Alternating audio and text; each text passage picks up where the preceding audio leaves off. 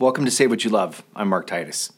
Today we're hanging out with Dr. Daniel Schindler from the University of Washington Alaska Salmon Program.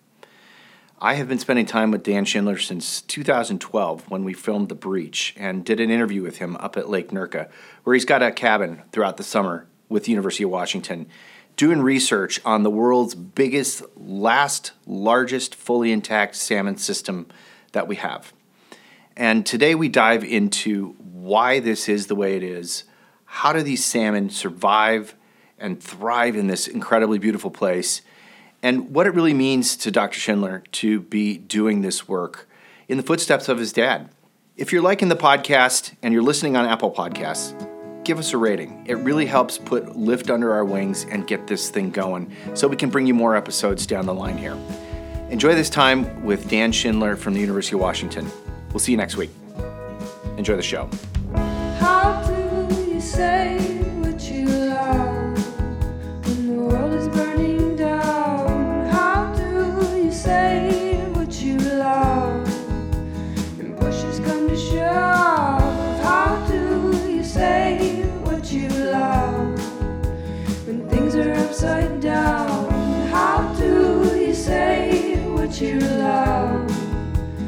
when times are getting tough?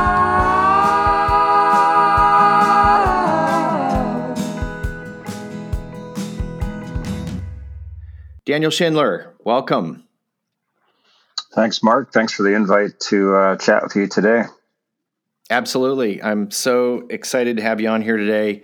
Uh, we do get to chat from time to time, and uh, we have a lot of things in common. Um, mostly our love for Bristol Bay. Um, and I know you spend your winters here in Seattle working for the University of Washington, but you've spent your summers for the last several decades in a very unique place in Alaska, uh, the watershed of aforementioned Bristol Bay. Um, I know you spent decades there. Wh- why? How do you keep finding and firing your curiosity and your soul fire in that place? And can you paint a picture of what it's like for us? Yeah, so um, yeah, I've been going up to Bristol Bay to work on those uh, watersheds that support salmon um, since 1997, and um, the places, you know, the watersheds are are remarkable. They are huge. They are diverse. They are remote, um, stunningly beautiful, and um, remarkably what we call productive, which means they just produce an incredible number of animals and plants. Even though it's in the subarctic, um, it's cold most of the year. During that three to four month growing season, the whole place just explodes into this biological frenzy of activity. And of course, salmon, sockeye salmon in particular, are really the the the core activity that catches people's attention. And what keeps me going back is the fact that, you know, as a scientist, we're typically driven by our curiosity. We get satisfaction out of figuring things out, but I hmm. can't really figure all of Bristol Bay out. Bristol Bay keeps surprising me every year you know, you go back up to start a new field season, you think you're going to do something that's pretty routine and see the same things you see every other year. And every year shows you something different. And it's either something that you've walked past before or uh, steered your boat past before, or it's something that is simply hasn't happened before. So it's diverse. Hmm. It continues to surprise us. It's fascinating uh, scientifically, and of course, it's it's such an important place for producing salmon and all the fisheries they support. I had a conversation with a good friend over the weekend um, who is not a fisherman. Uh, I am, and uh, he was asking, he kind of giving me some crap about it. You know, like why why do you torment these poor beings? And um, it's a good question, you know, but one of the reasons is that fascination with what's under the water that like you were intonating there about something different every time coming back there's something that is um, mysterious, and that is a draw that keeps me coming back. And you know, I think I told you um, before the uh, podcast here that we, uh, gosh, it's been 20 years in a row. Been up to Alaska, and this this last year with COVID didn't get up, and it, it, I absolutely felt that. Uh, you mentioned salmon, of course, in Bristol Bay. Why is this region um, such a valhalla for salmon and sockeye salmon in particular? Yeah, it's a good question. Um, I mean, salmon are distributed throughout most of the North Pacific Basin. Um, and salmon, even though we often paint them as these very fragile creatures, are, are very robust. They're very good at colonizing and succeeding in all sorts of different habitat. I mean, to think that the same species of salmon that inhabits the Yukon River has also flourished in Central California for thousands and thousands of years tells you something about how adaptable these this that species or these species are. Um, but why is Bristol Bay so unique? And it really, I think, is a fluke of the geography. You have a region that um, was uh, the, the topography, the mountain ranges have been produced there over millions of years. And of course, it's been heavily glaciated. So 20,000 years ago, Bristol Bay was under thousands of meters of ice. And as that ice moved back and forth and smoothed out those uh, mountain valleys, deposited a huge layer of gravel everywhere, um, it basically generated the salmon habitat that we see now. So the watersheds have all these gravels in them. They have um, uh, low gradient streams. The mountains aren't particularly high in Bristol Bay, so the, the rivers and the streams are pretty gradual, which means the water doesn't just rip through the gravel; it percolates through the gravel. Um, and then you have all these big lakes. Those lakes were produced by the activity of glaciers. And in the case of sockeye salmon, most so- sockeye salmon um, spend one to two years in lakes before they head to the ocean. So you have these big, safe, stable lakes, stable from a biological standpoint. And then the rivers are pretty short.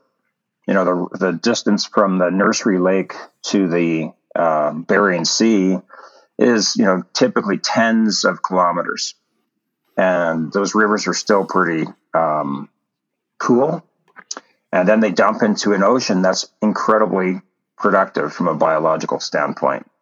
Sure, it's cold most of the year, but again during the summer, uh, the North Pacific, the Bering Sea, the Gulf of Alaska all explode into this intense season of biological growth.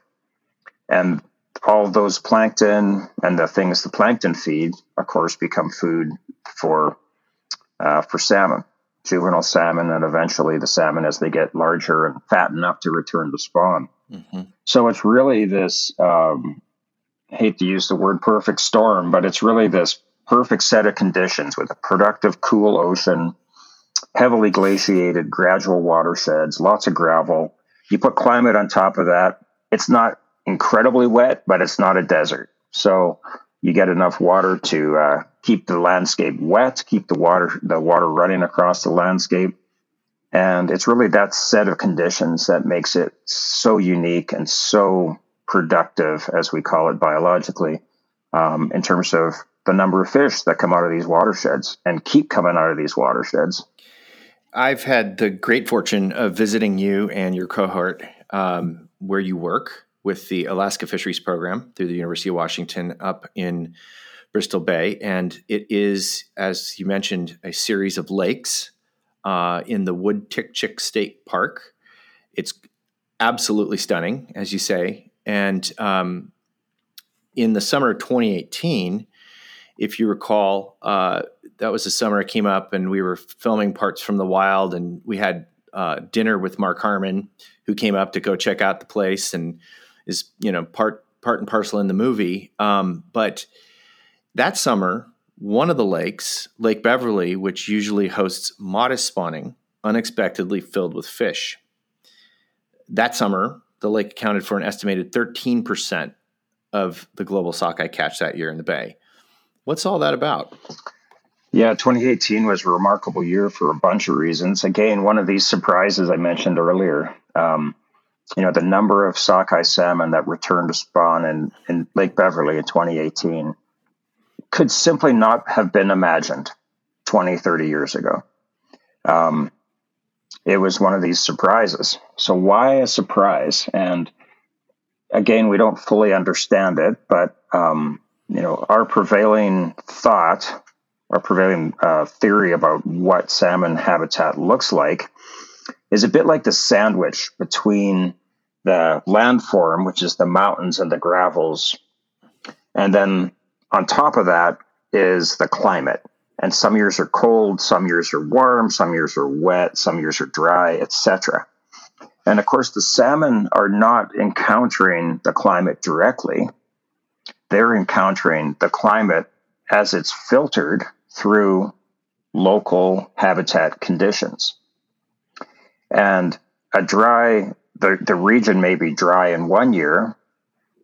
And what that might do is make some parts of the landscape particularly profitable for salmon, and other parts of the landscape not very good. And then in a wet year, because there's this interaction between the weather or the climate and the landform, in those other years, for instance, a wet year, different parts of the landscape will do better than others. And then on top of that is just the stochastic, the random, uh, the random processes that are involved in any natural ecosystem. And what that means is there's a lot of lottery tickets that are bought out there. And if it's a piece of habitat that is tending to be more profitable in a given year, then it's more likely that a population that's spawning in that piece of habitat will draw a winning lottery ticket. Um, so, in the case of Lake Beverly, you know, really the best explanation that we have is that partially due to the interaction between the climate that year and the particular geological conditions in Lake Beverly and, and hydrologic conditions, plus the fact that the population just bought a bought a winning lottery ticket that year, and survival was high. Those they were, and that's survival all the way from eggs to juveniles to the smolts when they migrate from the lakes out into the ocean. Um, survive a couple years in the ocean and then come back. So they probably bought a couple lottery tickets in that year, and as a result, they hit the jackpot, so to speak. And it just so happened it turned out to be a year when sockeye salmon in many other parts of the world just did not do very well. Um, 2018 was coming off of a series of particularly hot years in the Gulf of Alaska and uh, the North Pacific. And many of the other populations of sockeye salmon throughout their global range just did really poorly that year. But Lake Beverly was one that did amazingly well and it picked up the slack for many of these other populations that that seemed to have busted that year. We can characterize what the statistical properties of salmon populations look like, and that is that they sort of boom and they bust, and all the booms and all the busts aren't occurring in the same places in the same years. Um, we aren't to the point where we can provide any reliable explanations for why one area blows up and one area doesn't do so well. Um, so providing explanations is still tough. In fact, it involves a lot of BSing usually. But what we do know is that it's a phenomenon that characterizes a, a natural, properly functioning functioning uh, salmon ecosystem. It's this range of highs and lows across space and across time. So I know that this is uh, a large portion of, of your work, and it's certainly a large portion of uh, what you've been known for. And um, colloquially, it's uh, been called the portfolio effect. Um, could you explain kind of how you came up with that terminology? Yeah, it's it's a it's a term that we stole from the financial literature, and we didn't actually steal it. People who had been wondering and concerned about loss of species diversity globally invoked the portfolio effect as a reason for wanting to conserve species. And the idea there, as in a financial investment portfolio, is that if you can't really predict the future, which means there's risk associated with the future, one of the best strategies for dealing with that is to diversify across a bunch of different things that um, reduce the risk to the unknowns of the future. So that was also applied to um, the idea of, lo- of loss of species. For instance, we see uh, patterns of hundreds, if not thousands, of species being lost in tropical rainforests as we cut and burn them, etc. And the concern there is how does the global ecosystem, or at least how is the tropical forest ecosystem going to function differently as you start losing species? We simply took that term, this analogy of a portfolio, and applied it to Bristol Bay sockeye salmon because they have some of the same um, structures as a financial portfolio. Um, any given river system within Bristol Bay, so there's nine major rivers in Bristol Bay. Within each of those rivers is dozens, if not hundreds, of individual populations. And each of those little populations booms and busts, sort of marches to the tick of their own drum. Um, so those individual populations are a lot like individual stocks on the stock market. And then they aggregate up to the number of fish that return to an individual river, which might be like a mutual fund. And then all of the different rivers of Bristol Bay add up to a bigger number of fish that could be thought of much like your your overall investment um, for your retirement, for instance. So it's it's an analogy that works because salmon populations are are structured across this hierarchy from really fine scale genetic differentiation associated with individual pieces of habitat. Those aggregate up into bigger pieces of stocks that return to individual rivers, and then rivers together produce and support the overall fisheries of Bristol Bay. So the portfolio effect is not a term that we we dreamt up. It's a term that we simply borrowed from finances and from other aspects of ecology. Well, it certainly works, and it um, it, it allows everyday people like me uh, to get their brain around uh, why diversification of species is important. And it, it's very clearly demonstrated in the salmon ecology in Bristol Bay. Um, you know, if you spend any time there, you can certainly see it. And hopefully, in our films, The Breach in the Wild, you get a, uh, a taste of that as well. But um, how does the portfolio effect benefit people as well as salmon? Yeah, so so two things. Um, before we get to the people, I think there's one other observation that's worth thinking about. Sure. And and that is that and, and our long term data collection in Bristol Bay allows us to make this uh, observation and therefore conclusion, and that is that it's really easy to go to a, an individual small stream, for instance, and uh, study it, count the number of fish in it for two, three, four years, as you might do if you were to do an environmental risk assessment of a development project. And it's very likely that you'll see numbers of fish that are below average just because of the random chance of when you measured it.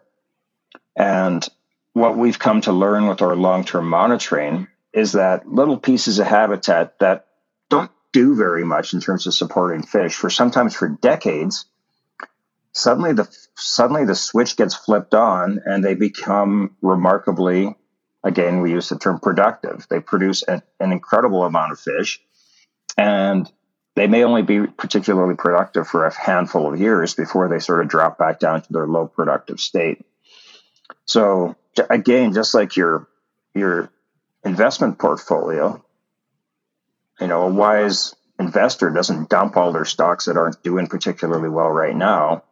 They hang on to those little pieces because they want to keep the possibility in the game that they may contribute in the future.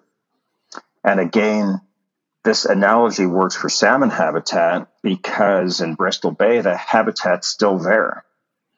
We don't see it in the lower 48 where we've messed up all the rivers simply because we've taken away many of these options for fish to really flourish. Mm-hmm. um, when the when they when the lottery ticket presents itself.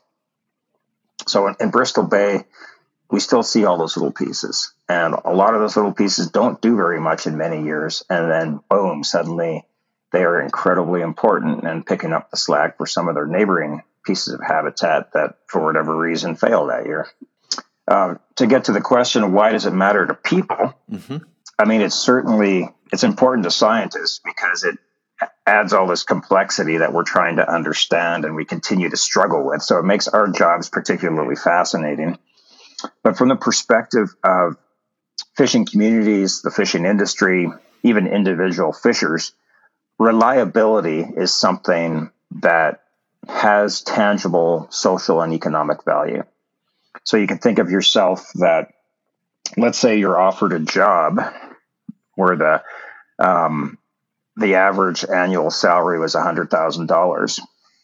Um, and you're given two options. One is every year you get a $100,000 salary, or over the long term, you'll get $100,000 per year, but some years it's going to be 10,000, some years it's going to be 200,000, other years will be 30,000. So chances are a lot of people will pick the stable strategy, the one that they can count on. So, in the case of fishing communities, um, having reliable returns from year to year actually has tangible value because if you have to harvest enough fish to put food on the table, to pay the loan on your fishing boat, um, to take your vacation somewhere fun, um, you the, the ability to go up to the bay and make a living every year has has this tangible value to you. So what the portfolio effect does, it doesn't wipe out, doesn't reduce all of the variability of um, how many salmon return to Bristol Bay and are available to fisheries, um, but it certainly reduces that variability and makes it a far more reliable system um, that that people benefit from. Travel south and go to places like the Sacramento River. And right. all of this diversity is not all of it, but a lot of this diversity has been stripped out of it. And, you know, as a long term average, there's still a phenomenal number of Chinook salmon that return to the Sacramento River, as an example. But it is boom or bust. Every now and then there's a fishery that's open and there's big Chinook salmon everywhere. And then there's three or four or five years in between where there's so few fish that there's no fishery allowed at all and then it blows up again. And there's a big, intense fishery. So, this is something that we see. Again, we don't understand the specific mechanisms of it, but heavily humanized watersheds appear to lose their reliability in terms of how many they, fish they produce from year to year. And this seems to be a function of the loss of habitat diversity and the loss of genetic diversity in the salmon that return to those rivers. Bristol Bay still has the full complement of habitat diversity and genetic diversity that it that it's probably had for thousands of years. So there's uh, an 800 pound gorilla in the room, and that is the Pebble Mine. Uh, this is something that you know very well. You've been intimately involved in. I have as well, and certainly the people of Bristol Bay, um, in particular, the indigenous community that has been there for over 4,000 years has been struggling with this proposition of what would be North America's largest open pit gold and copper mine in the headwaters of this incredible fishery that we've been talking about. Um, to kind of boil things down, what we know is that in order for this project to be successful, it would have to be large, it would have to be massive. And um, I just wanted to bring up a little something here. Um, on this show, we look at people working to save the things they love, big or small. And in a Science magazine article from 2019, Warren Cornwall writes Schindler's work was the most influential research in terms of how we approach Bristol Bay, says Phil North, an aquatic ecologist who headed EPA's Bristol Bay work before leaving the agency in 2013. In other words, small things matter. So what I find really interesting is we talk about the vastness of Alaska, the vastness of Bristol Bay, its lakes, its huge rivers, and then we get down into the the the tiny things like the the tiny creeks that are productive one summer, um, like possibly Talarik Creek up in the area where the proposed pebble mine would would go. Um, why can small things be just as powerful as big things in a place like Bristol Bay? And um, I mean, even going one step further, like a really small thing. Uh, some of your work most recently has been with a very small thing inside of the heads of salmon, and it's meant something really big. Can you talk about that a bit? Yeah, the uh, the question of why the details matter is um, is a tough question. Um, to use another metaphor, think about looking at a Renaissance painting, and you're standing 20 feet away from that Renaissance painting, um, and you see the landscape, you see the people, you see the scene, and then you take a few steps forward and you look at the same painting from 10 feet away and you start to see some of the intermediate scale details, you know, what the artist would have painted with a smaller brush. And you start to, it's more, more detail starts to reveal itself and you start to get a better and more enriched image of what that painting is actually showing. And then you walk to within two feet of that painting and you realize that some of the brushes that were used to finish the details of the painting were only a couple hairs wide and superimposed on the big scale landscape and the intermediate scale uh, images of people and trees and these sort of things are the details of people's eyes and what jewelry they're wearing, etc.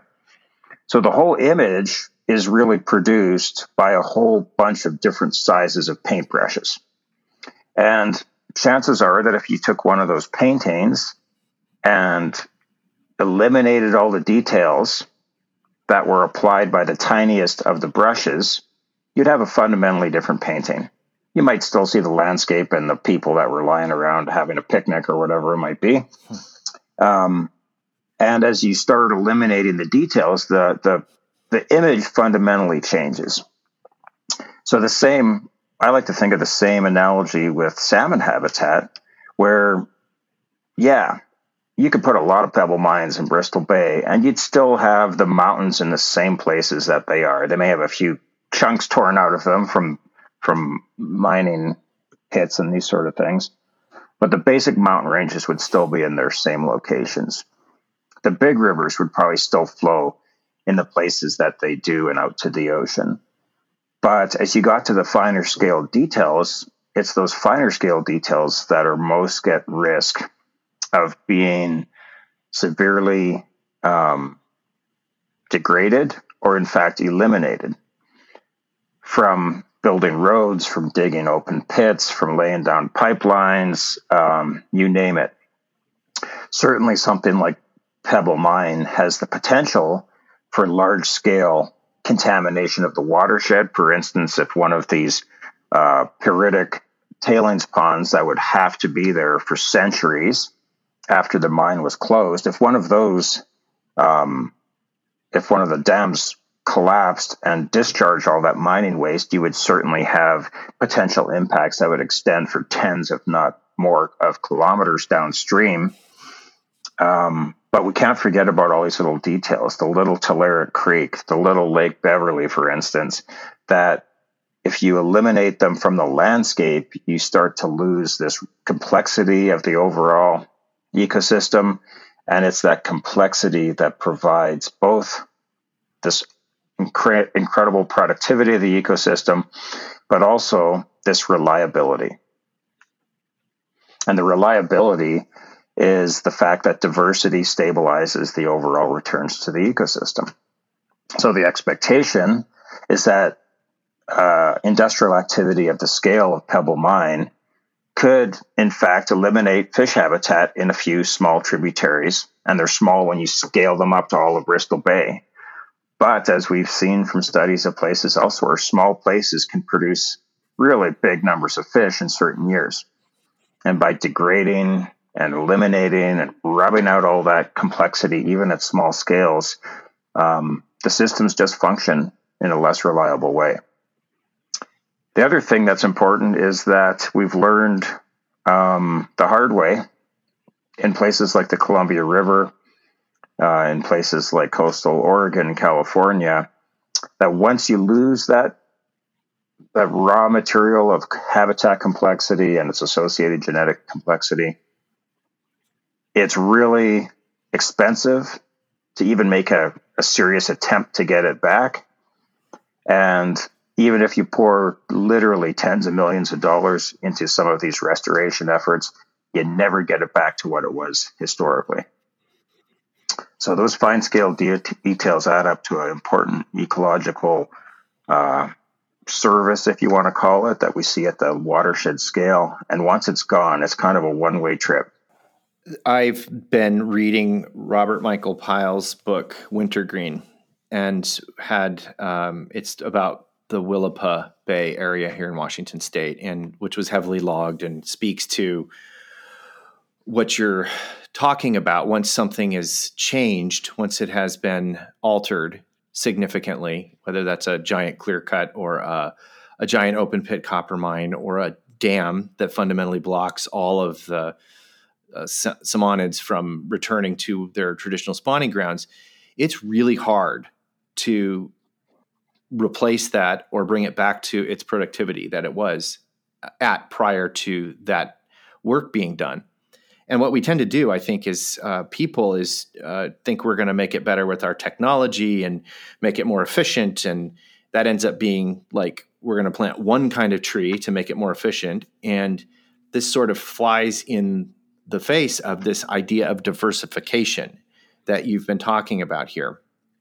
And um, I know another part of, of your work has also been dealing with um, diversification of geography that where these salmon go in Bristol Bay, and part of that has come out of a tiny little thing called an otolith.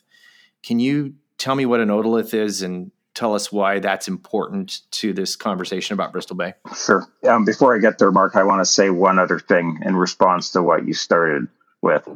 Mm-hmm. Um, you know, it is true that human activities can cause changes to watersheds that affect how many salmon they produce and the types of salmon and how reliable those returns are. Um, but there's a bit of a paradox here in that a naturally functioning salmon ecosystem is continuously changing. You know, salmon are very good. You know, it's one of the hallmarks mm-hmm. of salmon biology is they um, thrive in landscapes that are continuously changing. And what's changing is the geomorphology, the fact that running water causes erosion and deposition of gravels. So a, a properly functioning floodplain river is not static by any stretch of the imagination. It's continuously changing through time, and it's that continual renewal of the habitat as a natural process is what we need to think about maintaining as we protect habitat. That's one of the problems with infrastructure with big mines is that we put human infrastructure human structures and watersheds to try to prevent this erosion and deposition of gravels. If you spend $10 million buying a road, the last thing in the world you want to do is have the river wash it out, which of course happens from now and then. But if you're going to protect your investment of a road, you're going to bolster that thing up so the river can't wash it out. Similarly, if you build a pipeline to uh, deliver all the natural gas to a big uh, elect- electrical power station to run the mine, you're going to make sure that thing is as stable as is possible. And by imposing stability on the landscape, you take away these dynamic processes that produce this renewal of salmon habitat. And again, that's something that sounds abstract when we consider how do these ecosystems actually work. But this is exactly how salmon ecosystems work. They are far from static, they are continuously changing, they're dynamic. And one of the things we have to do if we want to keep salmon around for people in the future is allow these ecosystems to be dynamic and change with floods, with forest fires in some cases, hmm. um, the natural processes that, that provide renewal to these ecosystems. That poses a problem for people wanting to build or you know increase population in areas that are dynamic and i think you know that's very clear we've seen it here in washington state in the lower 48 in our salmon runs down here and one other thought on that is you know um, we have thought down here uh, white euro american colonists who came out here thought they could never fully tame the landscape, that the, the forests were too vast, that the salmon numbers were too big, uh, the rivers were too powerful. But we have learned in under 200 years that we were wrong about that, that people were wrong about that. And yet there are still folks in Alaska and and others that say, well, the, the landscape is just too vast. We couldn't ever really make a dent in it. But what I'm hearing from you is that even if you don't, in one fell swoop, damage the entire landscape with a massive catastrophic, say, tailings dam failure from a giant open pit copper mine, you are still, by virtue of trying to control the erosion, control the land management, quote, land management, um, and that is deleterious in and of itself. Yeah, I, I agree with that statement. Um, you know, the the I think the right way to think about uh, um, a big development pro- uh, project is to think about what it does to the the risk profile of the salmon stocks, and you know, in their purely natural condition, there's a lot of risk in how many fish return to Bristol Bay every year. There's highs, there's lows. These are a function of diseases and population dynamics of the salmon, of the weather and the climate that they encounter. So there's risk associated with it, um, with how many fish come back to these watersheds every year. What we need to think about when we assess a development project is how much does it change the risk profile? Because it is very possible that the Pebble mine could go in and for the next 500 years, everything is hunky dory. And the same number of salmon come back to Bristol Bay. That's a possibility. Mm. But that's not the right way to look at it. The right way to look at it is ask Does putting a huge project on the landscape make the probability of a catastrophic collapse more likely? Does it change the risk profile to the ecosystem? And that's where we start looking at various threats from sulfides to roads changing erosional patterns um, to dewatering streams. And you start adding up all those new risks, and it quickly becomes apparent that a project the size of Pebble distinctly changes the risk profile of bad things happening to the salmon stock. I'm not sure how I got on that tangent, but there you go.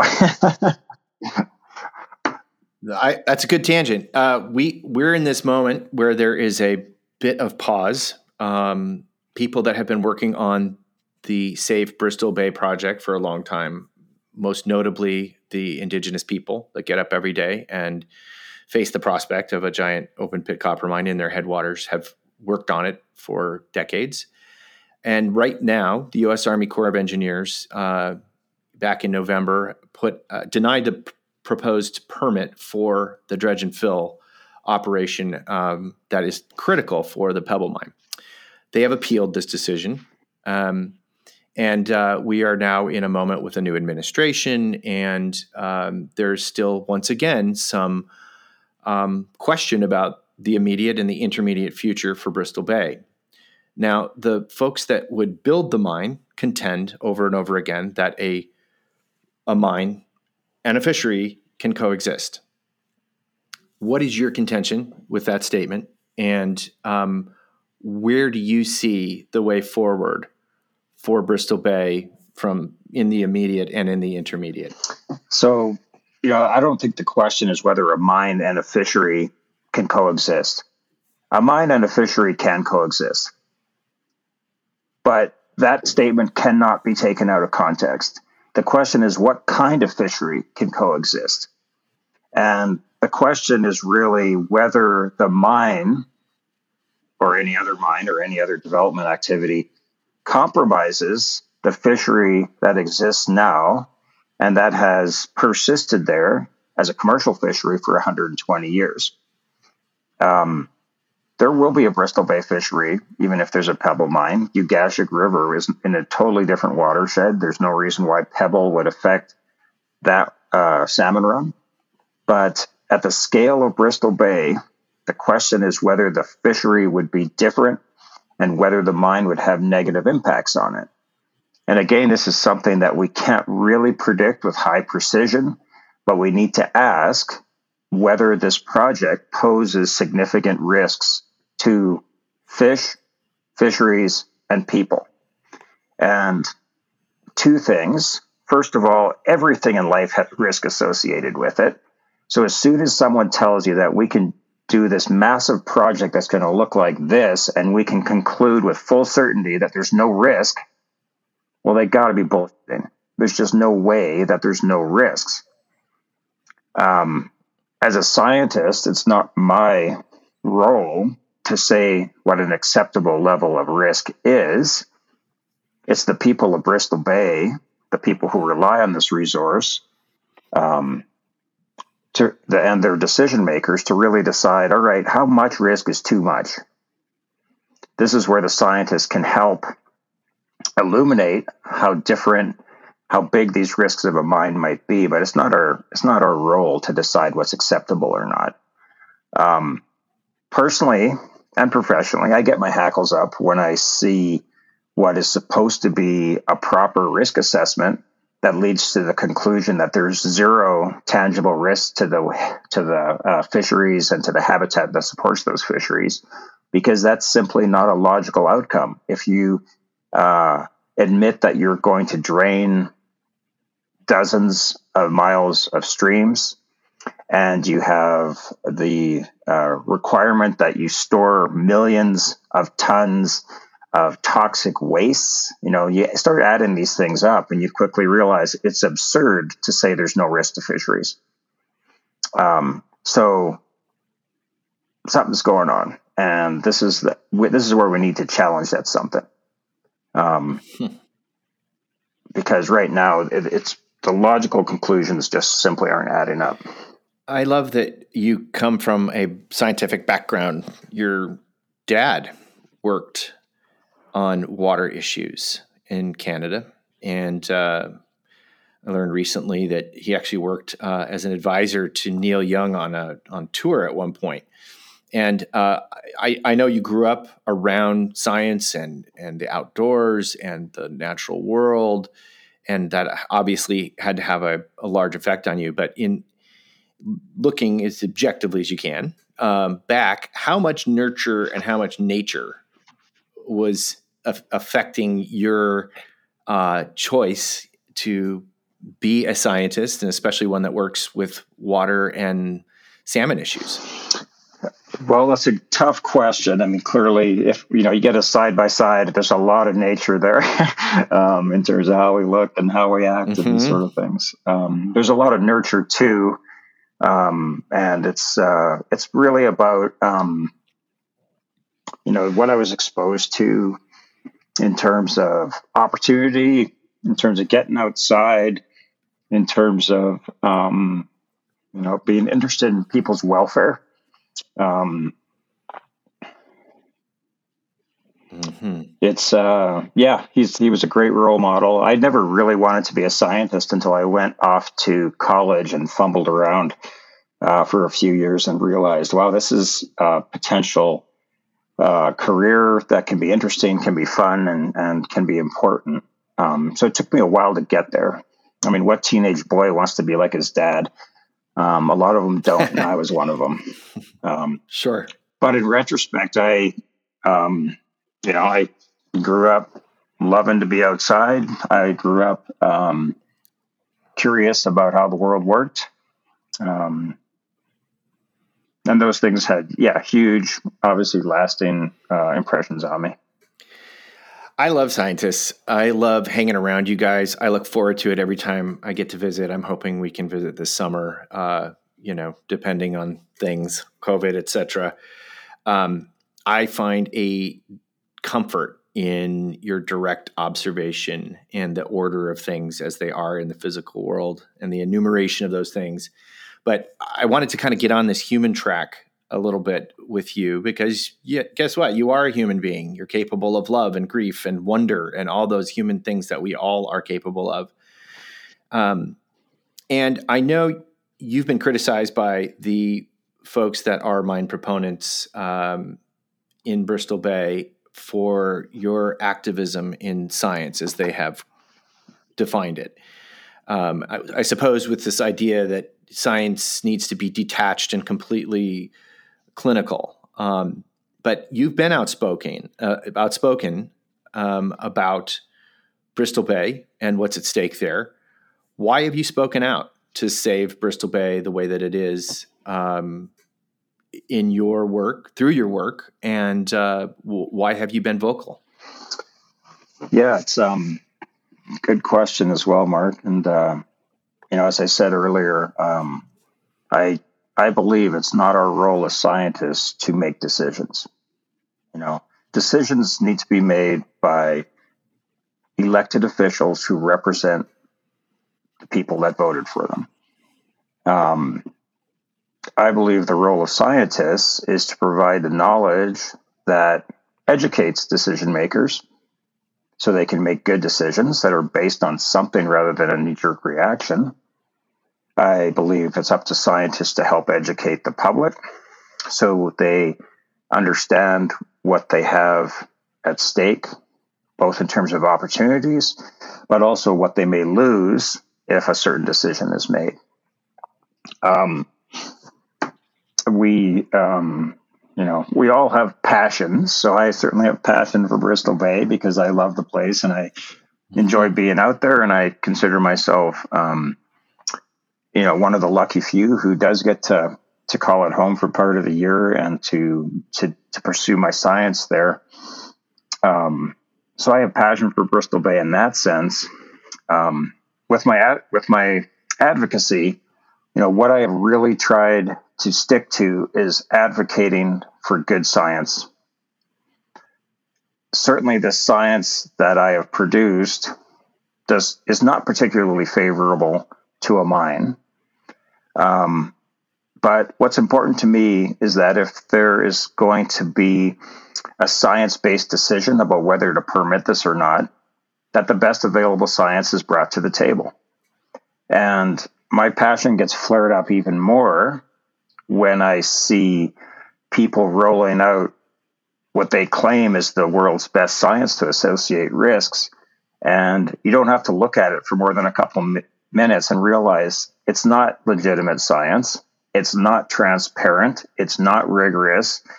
Um, and that's where, again, I um, have become outspoken it's not really to challenge the mind, it's to challenge the science that's being pushed to support a particular decision. It's clear that there will be some individuals, some of them are Bristol Bay residents, that would benefit from this mine. Um, but those views absolutely have to be balanced against the other people out there who stand to distinctly lose from a project like this. And I don't envy the policymaker who has to decide whether it's a yes or whether it's a no. But if I were that policymaker, I would want to do everything in my power to arm myself with the best information about the pros and the cons about making this decision. And um, this is where I believe re- responsible scientists operate is by informing people of what these trade-offs look like. Um, yeah, some, I'm fiery. Sometimes my uh, emotions get the best of me, and I'll yell at someone who is saying something stupid. But uh, yeah, I'm not here to make the decision, and I shouldn't be. neither neither should any other scientist. Someone else has to make those decisions. But if they're smart about it, they they better demand the best information possible. Well, we have a new um, potential head of the EPA and we have a new administration in the White House, and I know that there is discussion about the need for uh, a veto from the EPA uh, using the 404C Clean Water Act, and also on the table, the way forward for Bristol Bay is through permanent protection, uh, through a National Fisheries Act, as it's being called potentially right now. Um, it would be called the Jay and Bella Hammond National Fisheries Area, I believe. Um, do you feel like this is realistic and uh, in in its possibility of being achieved? And firstly, and secondly, do you feel like this is adequate protection for a place like Bristol Bay moving into the more long term? I can't really speak to the to the realities of the politics of this. Um, it's easy to recognize that this, you know, to provide permanent protection to Bristol Bay is a huge ask. Um, it's a checkerboard of land ownership, different different state, federal, and private jurisdictions. It's going to take an immense amount of coordination to provide protection to water and fish and people across this really huge area. Um, should we do it? You know, that's a place where we can start. And I think the information that should be used to inform that question is um, the reality that Bristol Bay is is truly a unique ecosystem at a global scale. There's no other Bristol Bay. Um, there are places that resemble it in terms of uh, being productive in terms of fish. In terms of having a working ecosystem, it's not like it's a national park where people peer in through the fences to see the wild. Um, people are out there on the landscape, um, fishing, observing wildlife, harvesting these fish. You know, people have been killing fish here for thousands of years. So when we talk about protection, it's about p- keeping people in the game here. Um, so I think those are the motivations, or part of the motivations we should use to think about um, trying to achieve what at this point seems like a would be a monumental feat. Um, 404C would certainly is certainly a more tangible short term or medium term solution to protect some of the watershed. But we have learned over and over and over again throughout the United States, throughout Canada, throughout every other part of the world that we're developing, is that it's easy to fundamentally change these places and then literally never get them back. So, Alaska and the United States, in this case, are in hmm. this truly unique situation where they still have the opportunity to um, keep this landscape functioning the way it probably has for thousands of years. Um, you often hear the argument, well, we can't afford to do that. It's going to cost too much. You know, we need development out there, these sort of things. And that's true. There are certainly limited economic opportunities for people in Bristol Bay. But as an economic engine, Bristol Bay is also remarkable. You know, every year there may be, currently, there may be, you could argue up to say $10,000 that go into science management, conservation, etc., of salmon. And as you know well, the fishery produces probably over a billion dollars of economic activity that extends far beyond Bristol Bay every year. So if you think about return on your investment, you invest a few million bucks a year and you get upwards of a billion. That's a pretty good return on the investment. Compare that to the Columbia River. The Columbia River actually still supports some quite valuable fisheries, both tribal fisheries and sport fisheries. Um, that generates hundreds of millions of dollars of revenue every year. But management, restoration, uh, rehabilitation, all of these things cost the taxpayer or the ratepayer hundreds of millions of dollars every year. So the return on the investment on a river like the Columbia is probably less than one. More goes into propping up those fish and trying to restore the habitat than those fish generate in terms of economic revenues. So decision makers like talking about jobs. They like talking about economic activity. And we simply can't forget about how remarkably valuable the current state of the situation is in Bristol Bay. And it's, you know, it's supported by a naturally functioning ecosystem. There's certainly lots of room for improvement um, to improve equity of access to the fishery and equity of the distribution of resources. Um, so it's not to say that the fishery is perfect because there are still a lot of people who have a difficult time getting into that fishery and benefiting from it. Um, so there are things we can invest in to improve the current situation, but um, it's a massive economic engine in its own right at the present. And that also should be recognized as we talk about protecting this landscape. It's not just about um, protecting it for the sake of it being there. It's much more than that. It uh, employs tens of thousands of people. At least that many more depend on it for um, nutritional and cultural values. Um, you know, the list of benefits of what the current system supports is really long and and very impressive. So any action or oh, just to yeah, just to finish the your question is just any uh, effort to provide provide permanent protection um, needs to think about the fact that it's not just about protecting water and fish; it's about protecting water, fish, people, livelihoods, cultures, and economies. It's the whole ball of wax, and as a result, if you think about pros and cons of providing some protection to these systems. Um, now, again, it might change the answer that different decision makers may arrive at. Well, I think this is an excellent place to park the conversation about Bristol Bay for today. Uh, I would love to reserve the right to meet up again down the trail if we can. Down the um, stream. And yeah, down the stream is even better. And I know that, you know, we've talked many times about there is that ore body's not going anywhere. There's always going to be a discussion about this place, and uh, so I'm going to wrap with uh, with this. Just a kind of a little rapid fire couple questions for you.